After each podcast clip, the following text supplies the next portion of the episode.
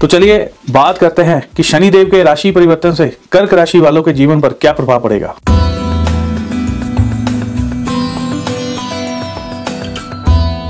पीकर, दारू पीकर शराब, पीकर ड्राइविंग बिल्कुल मत करिएगा। कर्क राशि वाले, जितने भी आपको लग रहा है कि यहाँ पर मैं फंस सकता हूँ, वो काम नहीं करने हैं। खासतौर पर जो मैं बता रहा हूँ कि ड्राइविंग करते समय अगर आपने कोई शराब पी ली तो डेफिनेटली आप फंसोगे फंसोगे। आप उलझोगे उलझोगे। तो ऐसा काम मत करिएगा।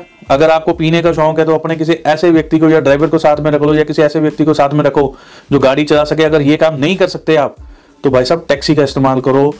आजकल तो टू व्हीलर वाली टैक्सी भी आती है, फोर व्हीलर वाली टैक्सी भी आती है। किसी ना किसी का इस्तेमाल करके बचने की कोशिश करो।